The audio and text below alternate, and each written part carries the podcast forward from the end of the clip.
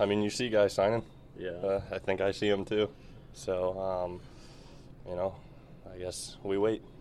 Where do things stand there for you? I'm sorry. Where do things stand there for you? Um, you know, we we haven't reached anything yet. Are you still optimistic? Um, probably not as. Mets are amazing, amazing, amazing, amazing.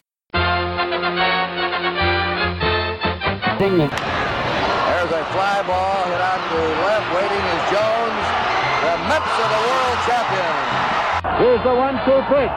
Check him out. Has 19 strikeouts.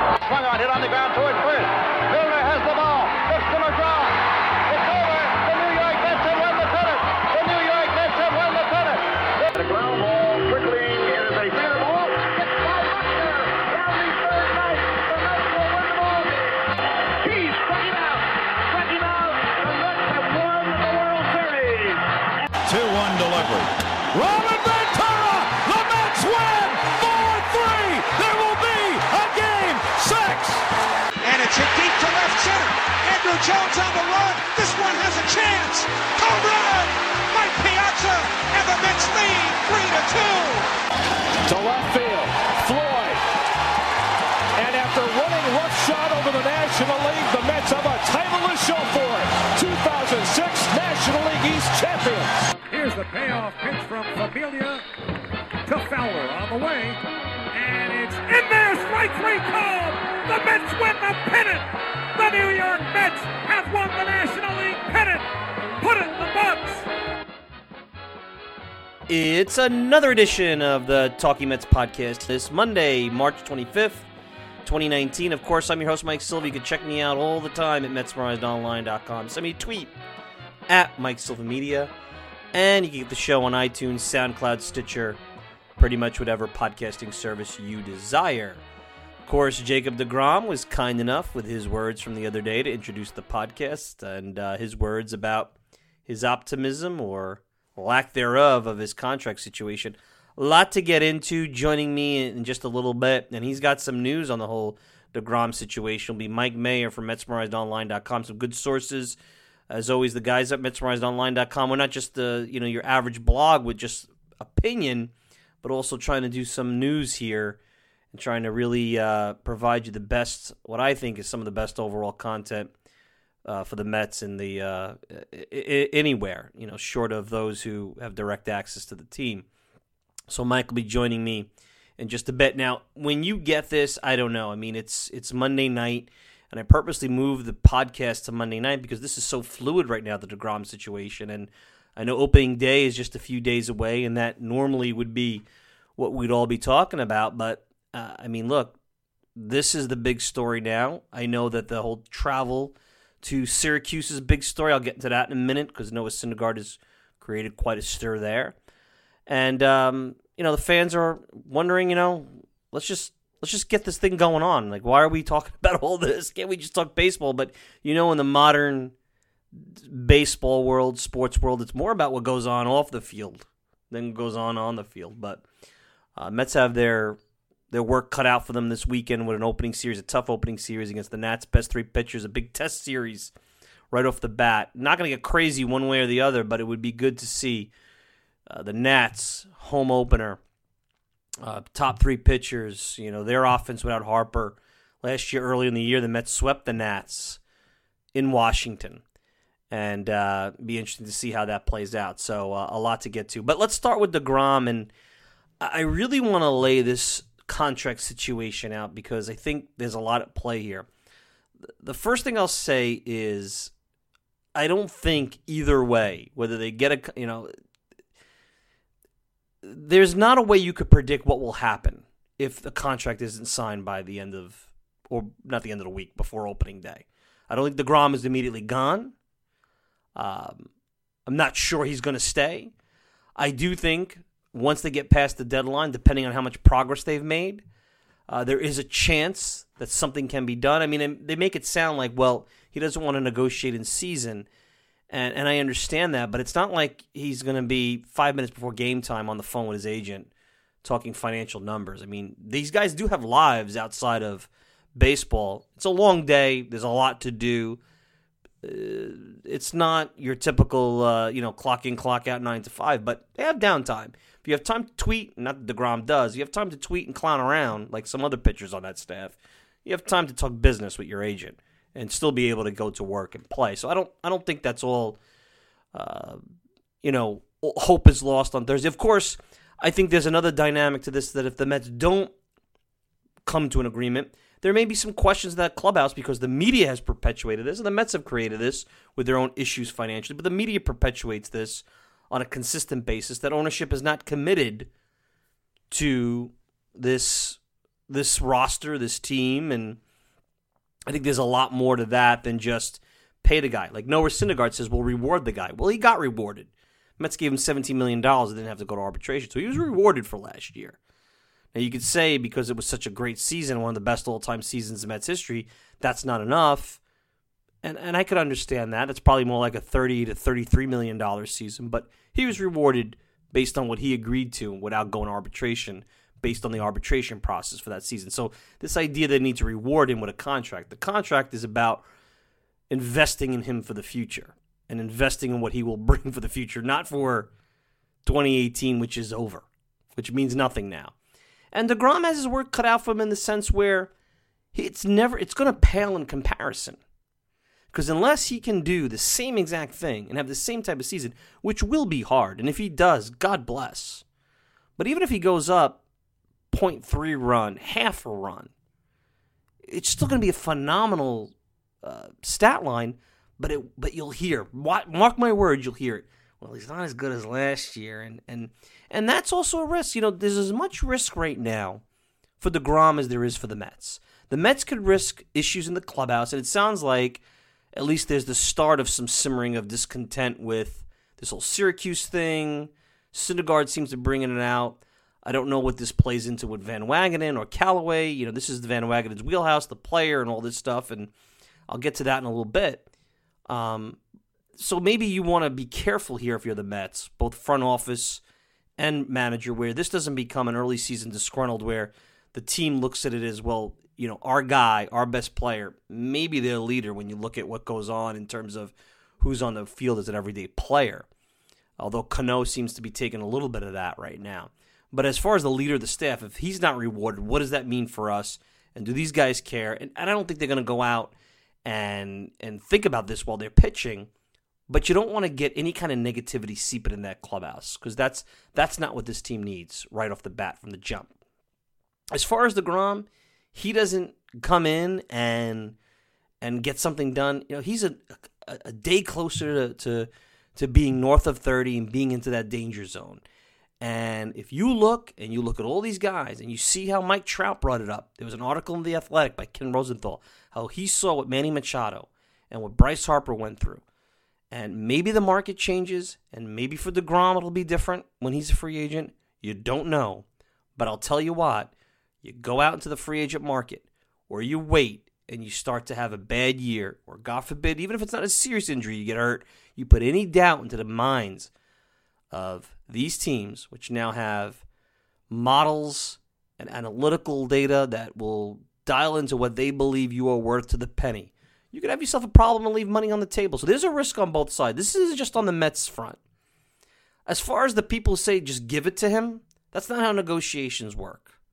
And I'll tell you, this is a more complicated negotiation than your normal one. First, if you're on the CAA side with the Mets, you you don't want to give up anything. You want to maximize the value of this contract. You want to seem you want it to seem to the public that your former employer didn't go over to the other side and negotiate a, a bargain discount. He didn't do that. And if you're on the Mets side, the complexity, of courses as you get to the age and how they've and the Wilpons are are you know, especially Fred is very much with his history looking at long term contracts. Beltran, Santana, Wright.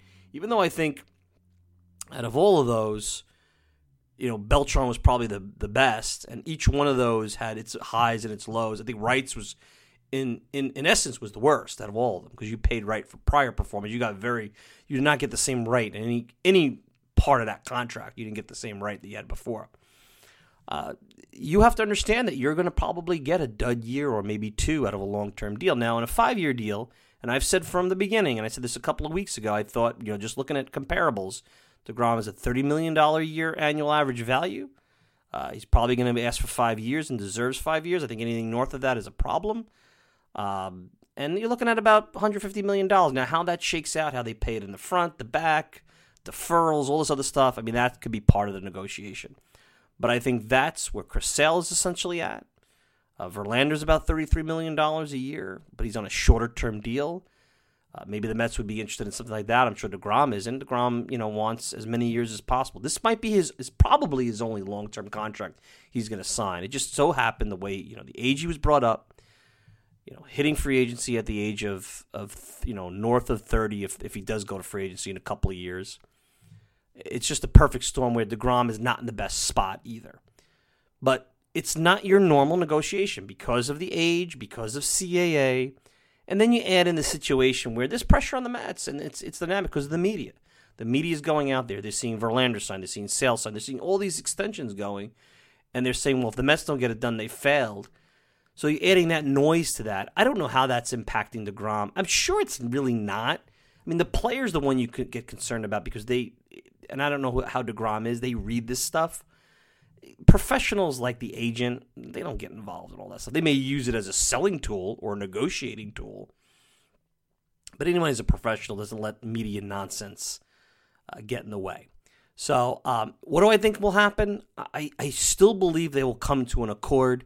I have to think it's in Degrom's, it's in the Mets' best interest and Degrom's best interest, and I think it'll be somewhere in a five-year deal. I think it'll be around thirty million dollars a year.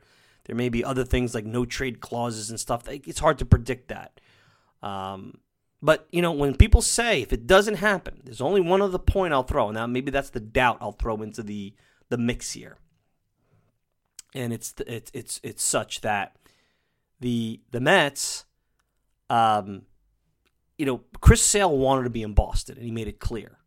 I'm not saying Degrom doesn't want to be with the Mets, but Degrom may not want to be with the Mets at the level where Verlander and Sale may have wanted to be with their teams. DeGrom might feel like there are other options. Maybe there's the places he want to play. Does he love New York? He's from down south. He's from down Florida. So is is in, is looking at other options other than the New York market something that's that's appealing? You don't know. So he'll sign with the Mets if the price is right, if it's exactly what he wants. But even if he's willing to take a risk in his you know north of 30 years, you know, maybe there are other places he'd like to see or play. Or maybe he's hoping that lack of a deal, if it's not perfect, will lead him to potentially being traded, you know, and, and, and being in a different situation. I don't think that's the case, but put that in the back of your mind too. Where DeGrom hasn't come out, he said, Yeah, I want to be here. I like being a Met. But it wasn't as definitive as maybe what you heard from a Chris Sale, who said, you know, essentially when he was signed this, this is where I wanted to be. Uh, makes it a lot easier if you're sold, signed, sealed, and delivered, and you're like, "Hey, this is where I want to be. Give me where I am, you know, fair market value, and let's get it done." Maybe deGrom's at a point where, and it could, and, I, and again, I go back to what I said about CAA. Uh, is a lot of complexities because of the relationship with the GM and all that other stuff. One other thing with the Mets part is DeGrom is the domino that goes to the rest of the rotation. If DeGrom is bungled in terms of an overpay or it doesn't work out or he gets hurt right away, you know, that's immediately going to impact Wheeler, who they have to make a decision on in the next 12 months, less than that.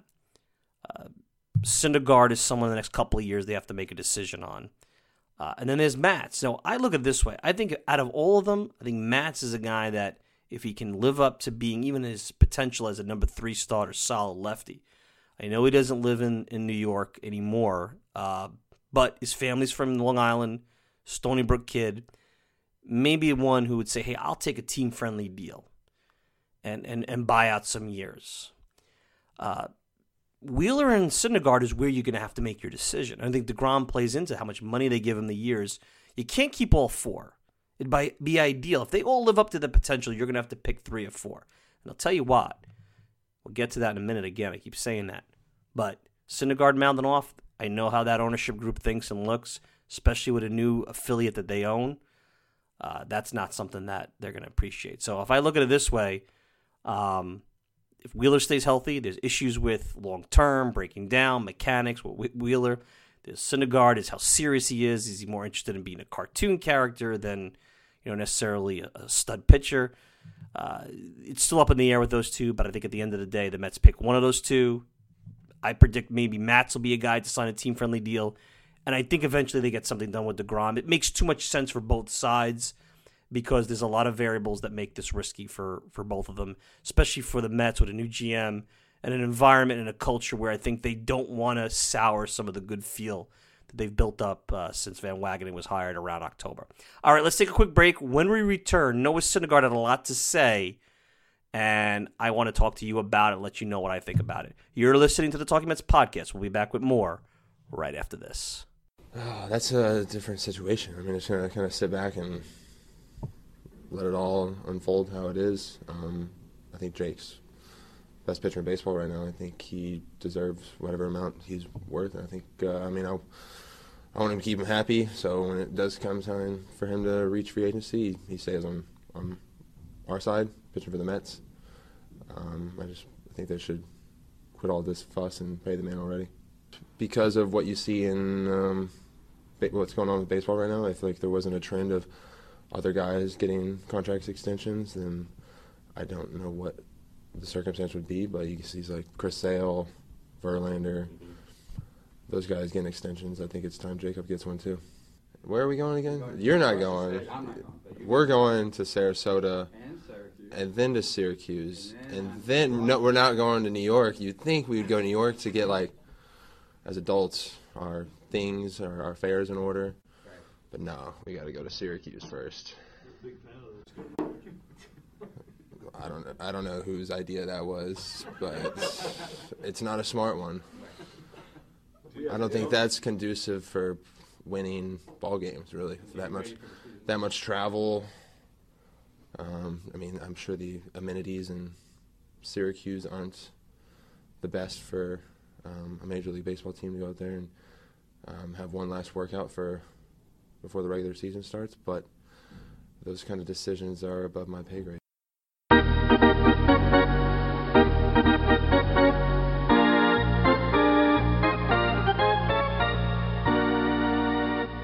All right, we're back. Talking Mets podcast. You heard Noah Syndergaard's comments from the other day, and as we're recording this, he's doing his live Twitter Q and A. And as as luck would have it, and it's Murphy's law with the Mets, uh, the flight to Syracuse tonight gets delayed by three hours, and the media is reporting a lot of players grumbling. Of course, they're grumbling. I mean, who the hell wants to be have their flight delayed? Uh, you know, I'll start with this with the whole Syracuse thing. The Mets are not the only team to be playing uh, exhibition games with their affiliate. This happens all the time. As a matter of fact, this used to happen in the middle of the season where instead of having a day off, the Mets would play Tidewater or Lynchburg or guys like that back in the day. Uh, so think about that. You know, the Mets are doing this before the season. I understand they want to get settled. I'm all for that, especially when you uh, you're starting the season. You want to get your stuff settled in New York. You want to get focused, and then you want to go to DC and get ready. They're in Sarasota now. They're going to Syracuse for a workout that they're not into, and answering the same questions again, and yada yada yada. And the Syracuse media will probably be there. So they're probably going to have to do the same thing, the dog and pony show they've been doing, you know, in Florida for how long. But it's really important for the Mets right now, who have had such a bad history over the last 15 years, probably, or thereabouts, with affiliates. The Mets were kicked out of Norfolk, from what I understand, because they they took advantage of the relationship and didn't really procure it or develop it and and pay attention to the the the, the tides. And even though the Baltimore Orioles make a ton more sense, the Mets had a huge, long-standing relationship with that affiliate for many, many years. What for three decades? And it went away with a with a snap of a finger, and threw the Mets into chaos where they were at a way station in New Orleans. Then they go to Buffalo, and you figure, all right, they signed a long-term deal. Buffalo's got a new stadium, and that's soured because they didn't like how they were treated by the Mets a number of different things, players they wanted the Mets to sign just to be a drawing card, and obviously the Mets didn't put out the most competitive AAA teams during a period where the farm system was in uh, a bad position, right around when Omar, Omar Minaya was fired. And then the game of musical chairs with affiliates these days, the Mets get stuck in Vegas and they don't really want to be there. Vegas knows the Mets don't want to be there, but they're these two places because of their ballpark situation and the league and the Mets not having anything. It's a shotgun marriage. They're, they're stuck together. And and now they finally have this Syracuse situation where they have ownership. It aligns with the branding. You basically from the north of New York State all the way down to the city have all these affiliates that are in New York and and could generate a whole new generation of Mets fans up and down the state. And I think that's important. And this is a small thing. Yes, it's an inconvenience, but it's a small thing. But get off to a good start. This whole thing, and I know it's bad luck with the plane being late, but Syndergaard stirring the pot publicly. And this is not about whether he has the right to say it or not. It's more about understanding and have the maturity to know how this impacts negatively uh, the feel around the club. This is a grievance that you air with your coach, with your manager, as a team. Player representatives bring to the team, and maybe they have.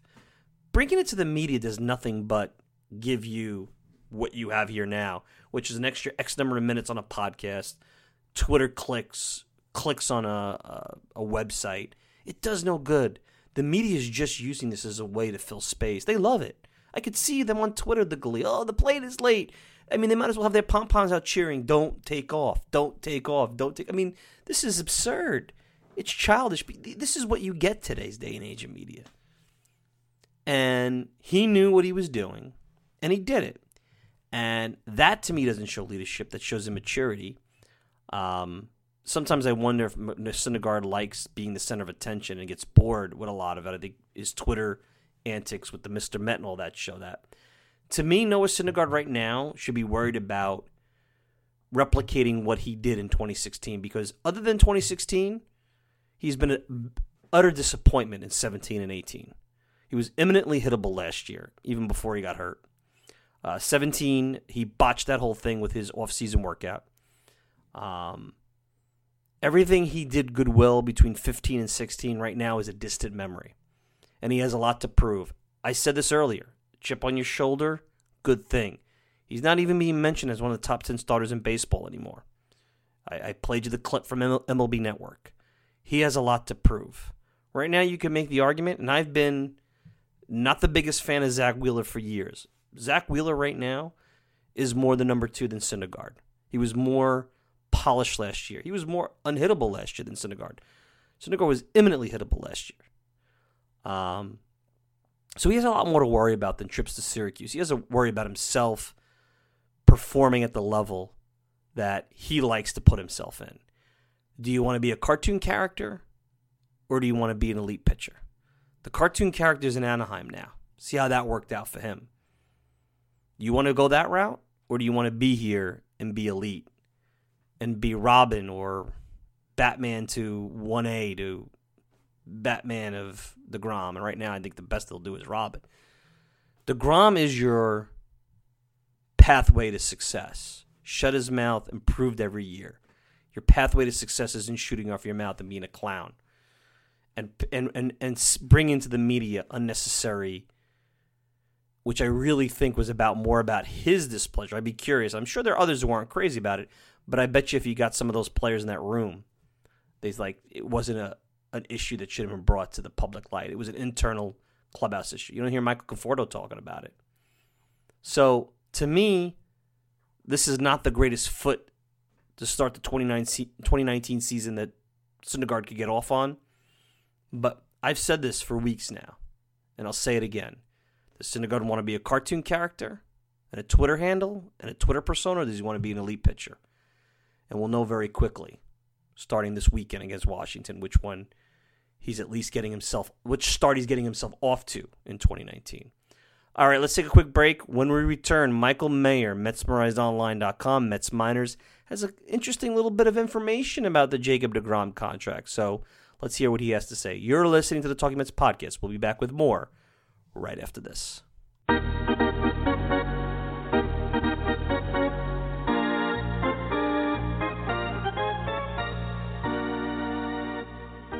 We're back, And uh, joining us from MetsMerizedOnline.com, Mets Minors, our good friend Mike Mayer. Uh, you can check out Mike on Twitter at Mike Mayer MMO.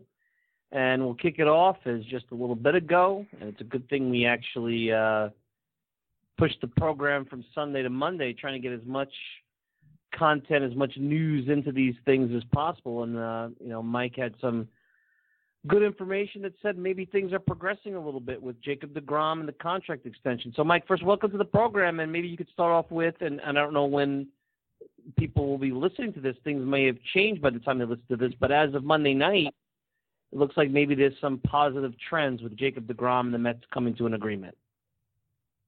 Yeah, thanks for having me, Mike. And yeah, that's kind of the um, impression that I was given by the source I talked to uh, about an hour ago at this point that um, there were some positive signs towards them working a deal out um, before opening day, which was obviously just a few days away. And um, of course, that doesn't mean anything's definite that it's going to get done, but this to me is a good sign because there hadn't been much positive in terms that I have heard or anyone else has reported um, that there was a good chance of this getting done. So um, obviously remains to be seen, but I think maybe some of the recent activity between Chris Sale and Justin Verlander have kind of um, pushed pushed the Mets towards trying to get this done.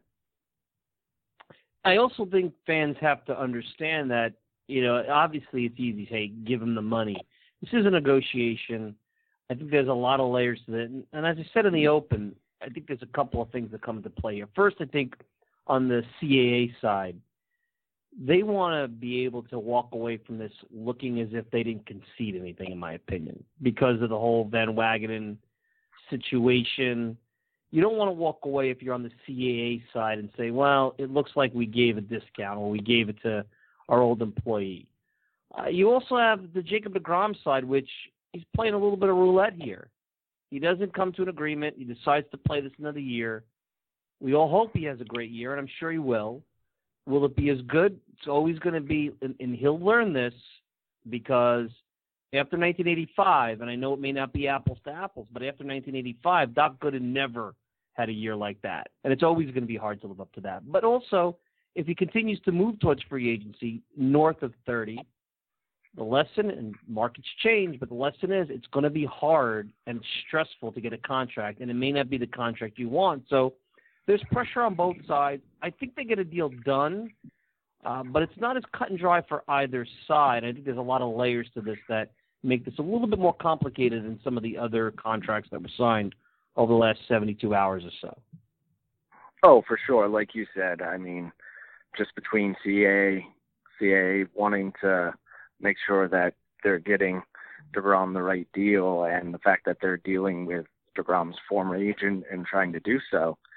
Um, and you also have to factor in, which you didn't talk about, was uh, the Wilpons. And I mean, it's been made pretty public that they're weary of giving any long-term deal because of how some of the recent ones have turned out. With Cespedes, the most recent, um, David Wright towards the back end of his, um, even Johan Santana on the back end of his. So I think um, you have to know that the Wilpons and more specifically Fred Wilpon is kind of being cautious about um, giving out another long-term deal. And, and there's also ramifications, as I was saying, and I'm curious if you're looking at my logic. I look at it as you want to get Degrom at the right price, and I've said for a few weeks now about 150 million dollars, average of 30 million a year is that price, and that's around where you have your Chris Sale numbers at that point. Uh, 33 Verlander, but 30 million a year annual average value is where they're at. Whatever they do above and beyond, even with years, that's going to bleed into Wheeler. That's going to bleed into Syndergaard. That's going to bleed into Matz. And I think long term, if these guys live up to potential, you're probably in best case scenario going to be able to keep only three of four. I think you have a chance of getting Matz at some point, team friendly contract, maybe because he's from New York, he's from Long Island, even though he doesn't live there anymore. Maybe his family will, you know, be a part of him that that that wants to stay and and, and not test the waters. I think you're going to have to wind up selecting which one. Wheeler, the decision comes sooner rather than later, or Syndergaard. And I think if they do wind up getting a positive season out of Wheeler and they feel good about a long term deal, I think Syndergaard's a guy that may get dealt regardless of what happens after this year. So long range, I think DeGrom gets his money. I think you got to pick between Wheeler and Syndergaard. Uh, both come with risks. And I think Matz is a guy more than like not more than likely, but the most likely, I think, that would get a team friendly deal. What are your thoughts on that? Yeah, I think, like you said, I I highly doubt all four of them stay long term. Um, obviously, on Matz too, he's going to be the cheaper of the four, given what they've done at the major league level. Um, and I I wouldn't discount what's going on with Noah Syndergaard right now. Um, he's been very vocal recently, and I I have I don't have an issue with him being vocal about it, but about his disappointment with going to Syracuse and the arrangements of travel before the season. Um, but the, Wilpons don't like stuff like this being publicly talked about. Um, he's on Twitter doing a Q&A right now, and obviously the questions are all geared towards that. And that the Wilpons are going to see this. I mean, they've been they've talked about how they don't like the publicity in the past, whether when they were talked about jealousy with the Yankees and stuff like that, and we know what went on with Matt Harvey. And so, like you said, if there was someone out of that group that they could possibly deal, it could. I think you're right with Noah Syndergaard, and not just because of those reasons, but I mean, they at the start this off season, that was that was a pitcher that was readily available for whatever reason um, from the front office. And look, I know he doesn't like this whole Syracuse thing, and I said in the open, I said the issue I have here is it's not ideal. I understand the whole you want to go back to New York, you want to get settled, regardless of whether you're a player and what you think and the accommodations.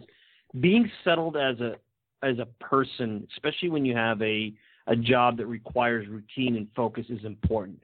And going from Florida to Syracuse, then to DC, sure, that's not ideal, but it is so important. And Mike, you know this as someone who covers the minors. The Mets have had awful, for the most part, relationships with their affiliates. The Buffalo situation went sour for a variety of reasons.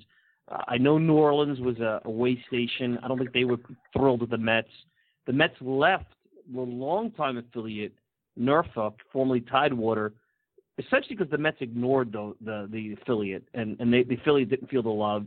And then they've been in Vegas the last few years, but let's face it, that marriage was shotgun. There was never an intention.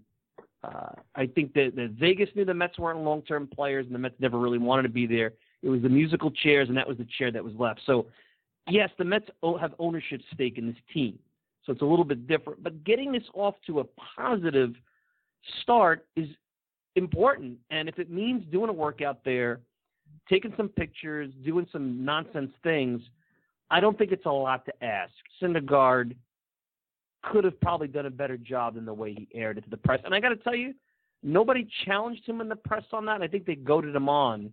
And I had the audio earlier in the program. I was a little disappointed in how it was handled through all sides, to be quite frank. Yeah, I mean, Syndergaard, as we found out, is a guy that if you put a mic in front of him, um, he's just going to be honest and tell you what he feels. And uh, I, I certainly don't. Th- I know. Am I off base, Mike, on any of this stuff? Am I off base? Do you think I, am I'm way out of line here? No, no, I, I don't think you're terribly off base. I think we pretty much feel the same way. I guess my, but I, I guess my thing is I don't have an issue with Syndergaard saying what he did, um, but I I kind of do have an issue with the Syracuse thing. Like you said, it is a it is a good thing to get off to a good start in um, Syracuse, uh, new affiliate. But I mean, where where was this when they started in Columbia? That didn't happen, and what it didn't happen in Columbia because the Mets, so should say the Wilpons, the Wilpons didn't own the franchise there. So I guess a little more consistency would be my thing. Like if you're going to do this to all the new affiliates, whether you own that affiliate or not. Um, and that, that's just a like an ongoing issue that I would see. It it looks more like a they're pushing the players to do this, and the players don't want to do this. Um, so I, I guess that's kind of where I'm coming from on it. Well, I hear you, Michael Mayer at Mike Mayer MMO uh, on Twitter, joining us here. Mike, you were just recently in Port St. Lucie, and I'm curious. Uh, you know, we got the season just less than a week away. This will be our final opportunity to talk about the Mets before the games count. And you know, I'm not in the prediction business, but you know, I think the team's improved. They had a good uh, spring offensively, surprisingly so, more so than I even expected as I went through the numbers. And I know it's spring. Uh, the pitching is healthy. The bullpen looks improved. Obviously, there's some questions on depth, uh, especially with the starting rotation. And the, the division is, is tight. You know, the Phillies are better. The Braves won the division last year, although I think they, you know, were a little overrated for for, for most of the year. I think uh, I, I never believed that, you know, if it was a normal year that they would have won that division. And the Nats, even without Harper, looked tough. Going into your trip to Port St. Lucie and then walking out of it, do you have a different opinion about the Mets and this team after spending a few days around the uh, the ball club?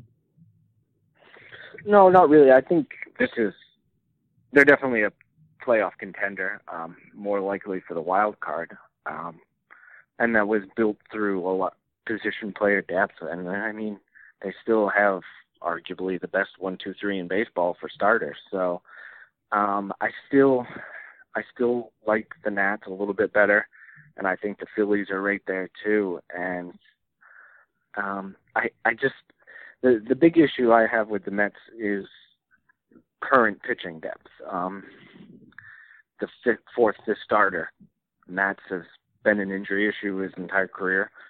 Um, and Vargas is obviously on the downside of his career, coming off a terrible season. So a guy like Gio Gonzalez would have fit, obviously. Um, Dallas Keuchel's still out there. Uh, but, and then in the bullpen, we've seen with the final spot there that they just assumed early in camp, before I got to Port St. Lucie, everyone just assumed it was going to be Hector Santiago. And then when I was down there, he got lit up twice, and that kind of threw off their plans. And then Tim Peterson got knocked around a little bit, and then Kyle Dowdy finally had a couple of good outings. Um, I still think that's a spot where they kind of messed, uh, missed the chance to get a guy like a Adam Warren or a Nick Vincent or just someone who's had a history of success at the major league level um, that were readily available for pretty cheap. Um, even recently, Alex Wilson was cut and then got a major league deal. Uh, maybe the Mets did show interest, but that's that's the type of guys that they should have been trying to get to help round out a bullpen that is really good on the top end, but could still use uh, depth. Without a doubt, Michael Mayer uh, Mike Mayer MMO on uh, Twitter. Uh, you know, I thought maybe Gio Gonzalez. I know that they haven't been uh, that hot to trot with, uh, on him. I think what you see, and I agree with you. I think the bullpen is going to need another arm. I think we always knew that. I think when you get past five, and this has been for a billion years, you need eight, nine, ten starters to get through a season. And right now, after the top five, I guess Corey Oswalt is your six. Yeah. Mickey Callaway's been pretty pretty adamant that Gsellman and Lugo won't be starters. Maybe they go the opener route with those guys if there's a rash of injuries. Is you know the Drew Gagno? I think I said his name right. I never kind of figured out that guy's name. Uh, you know what? What's your? I mean, the depth. Is there anything that we're not looking at? Is Oswalt? I think he could be an acceptable depth piece as league average. Are there other depth pieces that we should keep an eye on as the year goes on that are currently in the organization that you feel could give you uh, five innings, two, three runs, or six innings, three runs? Or I mean, that's what you're going to expect out of a replacement. Nothing really better than that, unless it's a huge outlier. Yeah, I actually think um, Oswalt threw the ball really well this spring. Um, his velocity was back up in the mid 90s. Um, you have to remember with him last year, the Mets. Well, first off, in the minor leagues, he had a um, he had a minor injury, and then the Mets needed him for a start, so he got kind of called up off schedule, and then he was in the bullpen a little bit. He was making some starts, and then he was back to the minors, back up, and he was getting pushed all around. His throw schedule was getting messed up, and then he actually had a string of the type of starts you were talking about: um, five runs, uh, five innings, two runs, six innings, three runs, where he was actually a pretty re- somewhat reliable starter. So I th- I think he's decent depth there. The problem after him is like you're talking about the Drew Gagnos of the world. Um, that's not a major league starter. Um, Hector Santiago obviously showed he's not a major league starter. Um, Walker Lockett, who they got in the Kevin Plawecki trade, um, didn't show that he was a starter this spring either. He doesn't have a, a out pitch. So beyond that, I think one of the next guys you're looking at is left-hander David Peterson, but he just finished at St. Lucie last year. I believe he's going to start in Binghamton, so he'll be in Double A, and he by the second half could be one of those guys um, is ready to step in. And again, he's he's not a guy that's a one-two uh, top of the end um, ceiling type guy. He's more of a back end guy, but he he's the one that I would look out for that you could possibly see in the second half of the season if they need a starter. Throw you another name, Zach Lee, former first round pick, uh, Dodgers uh, pitched the other day. That might be another guy that we keep an eye on in Syracuse. Yeah, I think yeah he'll be in that Syracuse rotation. Uh, Chris Flexen, who actually came in the camp looking like a, I mean, re- I we say best shape of his life, but I mean he really did look like he was in great shape, and he only got into a couple early appearances, but he looked uh, his stuff looked good too. So, I mean, there's a couple of interesting arms there. You just would like to see another guy who's had success in the major leagues as an option for starters. Like you said, you're gonna use eight, nine, ten, eleven starters every year.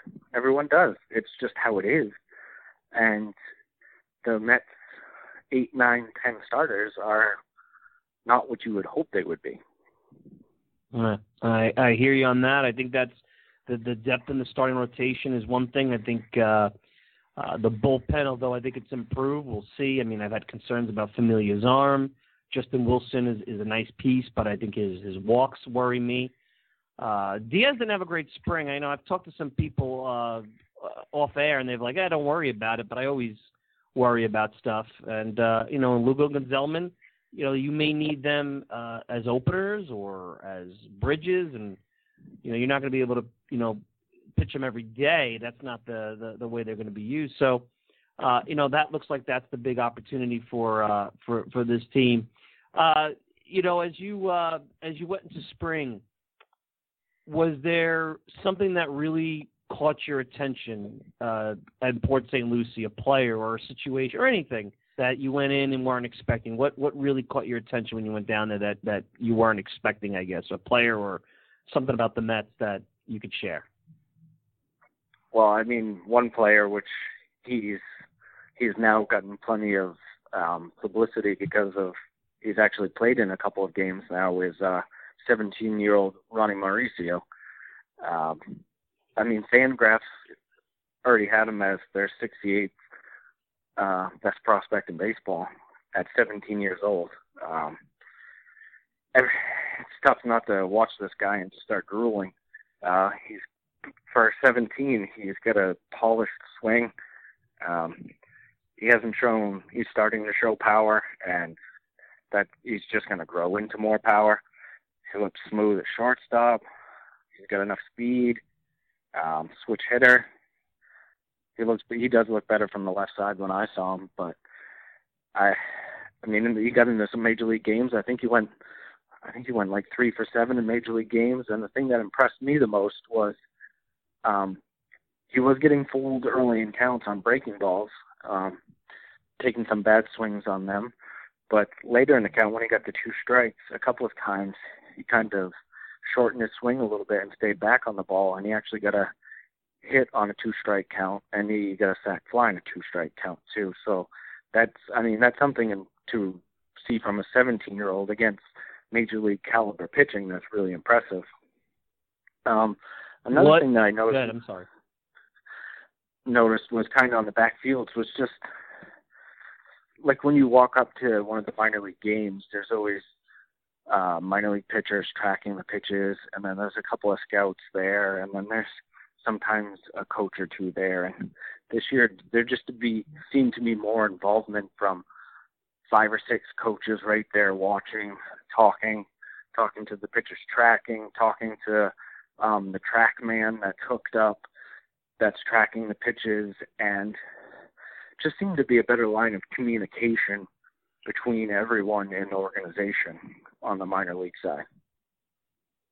Yeah, I think that that was something they started working on last year that I know was uh, uh, not something that was uh, done well, and especially in the last couple of years with Collins and, and, and Warthen in that group. So, um, disappointments. Uh, what what did you come away with a little bit down on? Anything other than that we just talked about the depth and some of the things? Any any player that you you walked away with a different opinion? Well, give me the flip side. On the flip side, I I can't really. There wasn't a minor leaguer necessarily or a big prospect that I saw that I was really disappointed in. Um, I'd say maybe the thing that stood out to me the most was watching Travis d'Arnaud throw. Um, he's obviously not healthy right now. I know they've tried to. He's played some in the Major League Spring games, and he was out in the backfield quite a bit too, playing. I think that's kind of a you don't want teams seeing what he's got back there as much, and uh, it's, it definitely sounds like now he's going to start the season on the injured list. Um, so it'll be interesting to see just how long he takes down there, and once he comes up, how healthy he is. Um, he he he did look pretty. He looked okay swinging the bat, I should say, but he still he was trouble getting lift even swinging the bat. So he, he's definitely not healthy. Um, that's something to keep an eye on. And as we know now, the Mets have signed Rene Rivera to kind of fill fill in some catcher depth. Yeah, the whole catching situation was interesting because being that d'Arnaud is based on what you're telling me not healthy, and he wasn't a great defensive catcher and a thrower even before all this. Wilson Ramos is going to play majority of the time, but 120 games is what you're looking at. That's what his history has said. And I thought Devin Mesoraco was a decent backup. It was an overplay having him as a starter last year, but that was out of need. Thomas Nido definitely is a better defensive player, especially when you talk about framing. Do they the fact that they're Rivera's ticketed for AAA, and I like that signing. They're forcing Mesoraco. It's a very odd situation. So Mesoraco thought he made the team. He didn't. He doesn't want to play in Syracuse. He feels like staying with the Mets. He's too far down the depth chart, so he'd rather go somewhere else. He didn't get claimed on waivers, so I don't know where that elsewhere is. It sounds like Nido is going to make it north of the team. Something's odd there. What are you surprised? Because to me, Nido's got options. Send him, leave him in the minors with another veteran like Rivera. Have Mesoraco be the backup, unless they they think d'Arnaud in two weeks will be better. From what I'm hearing from you, this might be a 30 day stint in uh, extended spring. I mean, it's only been 12 months, not even. So there may be another, you know, four to six, eight weeks of time that d'Arnaud needs. So the situation with the backup catcher, not the end of the world, but odd nonetheless. Oh yeah, I I, definitely think it's odd, and like you said, especially after seeing d'Arnaud. I mean, it'd be one thing if d'Arnaud was maybe like just a week away, or maybe just two weeks away, because then um, you have the 40 man roster to take in consideration, and Mesoraco isn't on it. So by doing choosing Nido over him, who's on the 40, you don't have to worry about making that move. And that's not really a move you want to make for only a couple weeks or something. But like I said, I, I just don't see how it's that short of a stint with d'Arnaud. Um, maybe the Mets are feeling differently than me. Um, but even with Rivera, so if they they signed Rivera, um, so now if you brought him up, he's on a minor league deal so he would have to be added to the 42. So it it's interesting. Like Nido is a very very good defensive catcher, and maybe they feel with the extra off days they have to start the first month that Ramos will be fine not getting those off days early in the season, and they're going to ride him a little bit then. And then once they feel d'Arnaud is ready, that's maybe when he'll get a little more of his off days. Um, that's that's really all I can try to guess about what they're feeling, because it it was a little odd to know that d'Arnaud's not ready, and then but Mesoraco's not making the team. The assumption was always, well, if d'Arnaud's not healthy, Mesoraco's going to be the backup. Right. Uh, final thing before we wrap up. Um, team in the National League, take out the NL East. You, you, you felt the Nats were the class of the division. I can't argue with that. I mean, I think it's going to be tight. I think uh, the margin of error is going to be very close, but you got to give it the Nats. They've been better than the Mets for the last couple of years, and uh, you know they added a third really good starter that can match the Mets one through three. Uh, they have some young players that have to prove themselves in the starting lineup, but it's it's it's a similar type of offense, I think, to the Mets in some of those ways, and a, a decent bullpen if all works out. Give me a team in the National League that you think take the Nats out because you mentioned them already that you really like. Give me a team that you think is going to be a little overrated and disappoint. Give me those two teams to wrap up here. All right, team that I really like. I I think I think the Dodgers are going to be good this year. Um, they got a ton of offense. They got a lot of pieces they can move around.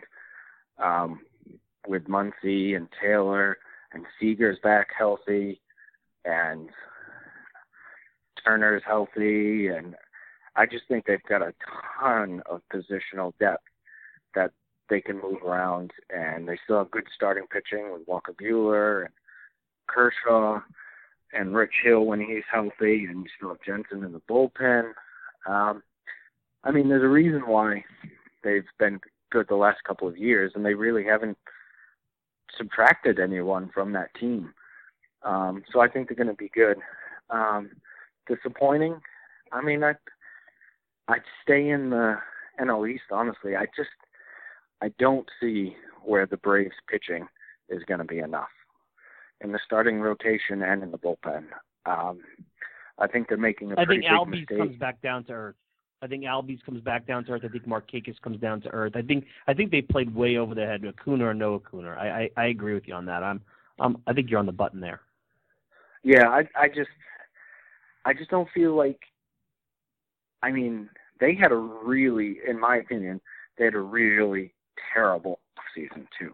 Like they were they won the division last year, so why not try to build on that team and go for the rotation to go with those young guys or a Kimbrel. I thought Kimbrel was a no-brainer for them.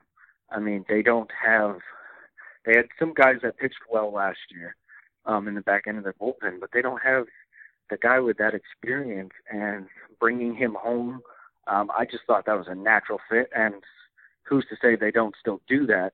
That would obviously make a huge difference for them, but for them to not sign a sign a starter and or a uh, closer like that, I think it was a pretty foolish mistake by them, and it kind of slid them.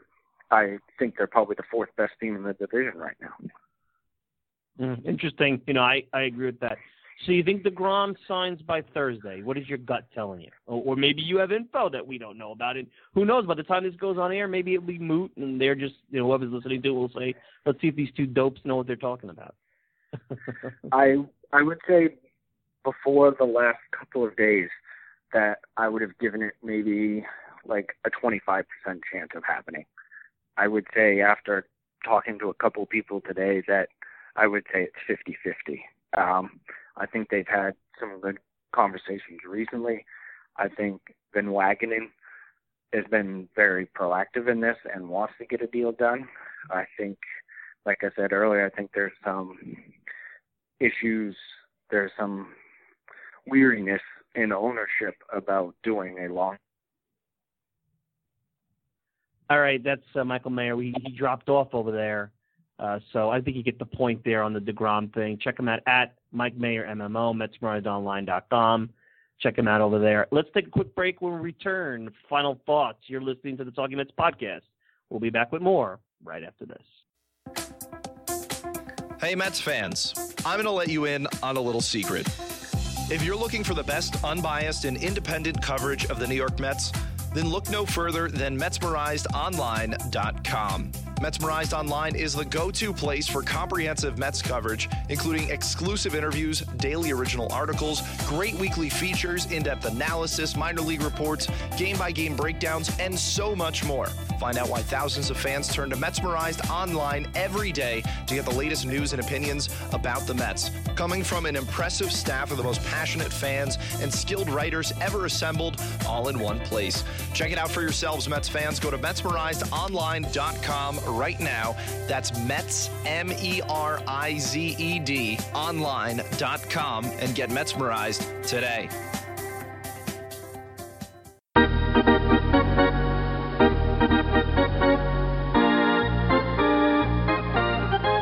All right, final thoughts. Great stuff from Michael Mayer. Apologize for him getting cut off. Uh, his phone went out, and uh, we had to cut that interview. We pretty much knew where he was going with the uh, the contract situation and and what have you. It sounds like it's ownership right now.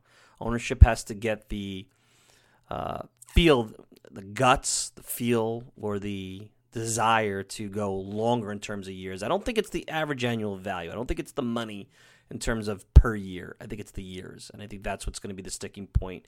And I, I think their fear is: Am I getting myself another Santana contract, another Beltran contract, another Wright contract? And and I'm sure insurance is going to get harder and harder uh, with these contracts. And uh, you know the Mets don't want to live through that with dead money, especially because you're going to have to make decisions on other pitchers. So um, you know that that's where it's at. It's a legitimate concern at the end of the day, I think both sides have it in their best interest to get this done. Get this done now. Uh, I don't. I don't get crazy about deadlines because things could change. It's not like they're not going to be able to do anything.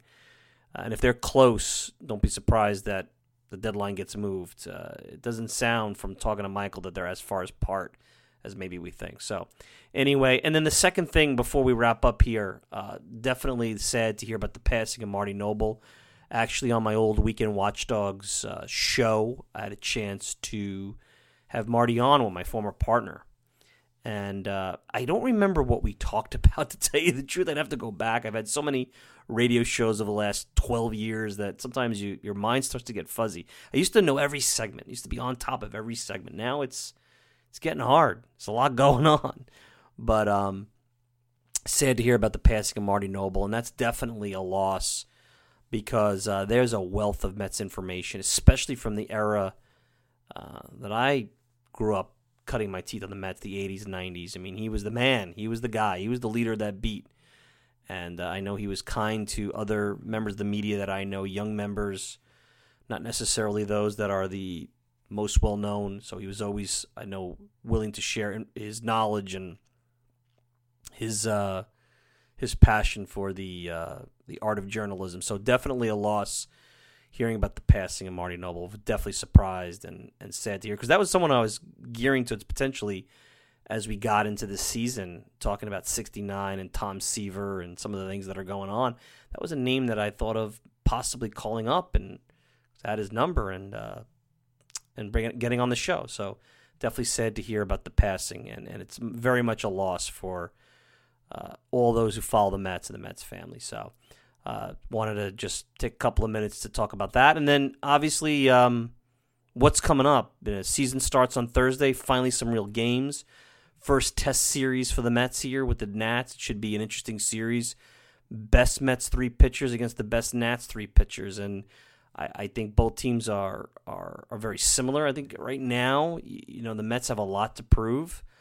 Uh, you heard what Michael Mayer said about the Braves. I think the Phillies, the Mets, the Nats. I think the Braves are the team that's kind of a little bit behind those guys. I think it's going to be a tight race, and I think I don't make predictions, but I do think that it'll be an interesting season. I definitely think there'll be a lot to talk about, and I definitely think we'll be talking about at least the Mets being in a playoff race with two wild cards. Be tough to see this team, short of them having another catastrophic year of injuries or huge outlier performances, which uh, you know at some point the, the, the law of averages says that's not going to happen. I think you'll see them be in, the mix. And who knows, maybe you get that great three or four team race in the National League East. It used to be the old days with the uh, Rays, the Red Sox, and the Yankees. You kept hearing about all oh, the historic three-team race. It never really happens, so they don't usually work out that way. But uh, these teams look to me as I go up and down their roster to be very evenly matched, and each has their strengths, their weaknesses, and I don't think anybody's complete. So it'll be interesting how this thing plays out. Um, but uh, a couple of programming notes. Uh, 69 Mets content coming up. We'll have Art Shamsky coming up in the next week or so. Uh, Wayne Coffey about his new book in the next week or so. And our buddy Rich Catino of 98.7 ESPN might even be popping on live from Washington, D.C. this weekend after the series to come on and, and talk a little bit about his observations and his time in the Mets clubhouse. So a lot of stuff coming up. I know we're end- ending the whole Grapefruit League Port St. Lucie edition of the program, and who knows? There'll be obviously a Jacob deGrom extension to talk about, which may happen while you're listening to this. Who knows? Uh, we try to get this content as relevant as possible, but with a fluid situation, who the hell knows what's happening? Right now, all we know is the Mets are trying to get to Syracuse, and their flight's delayed, and you have a lot of unhappy ball players right now just like any unhappy person would have. I've had my flight delayed three hours. It's not fun. No different. Anyway, thanks for tuning in. Of course, I want to thank the good folks over at MetsmerizedOnline.com. Send me a tweet at Mike Silva Media, and you get the show on iTunes, SoundCloud, Stitcher, pretty much whatever podcasting service you desire. If you can leave me a review on iTunes, it'd be greatly appreciated. I'm your host, Mike Silva. Enjoy the rest of your week. We'll be back with more Talking Mets podcast next weekend. Take care, everybody.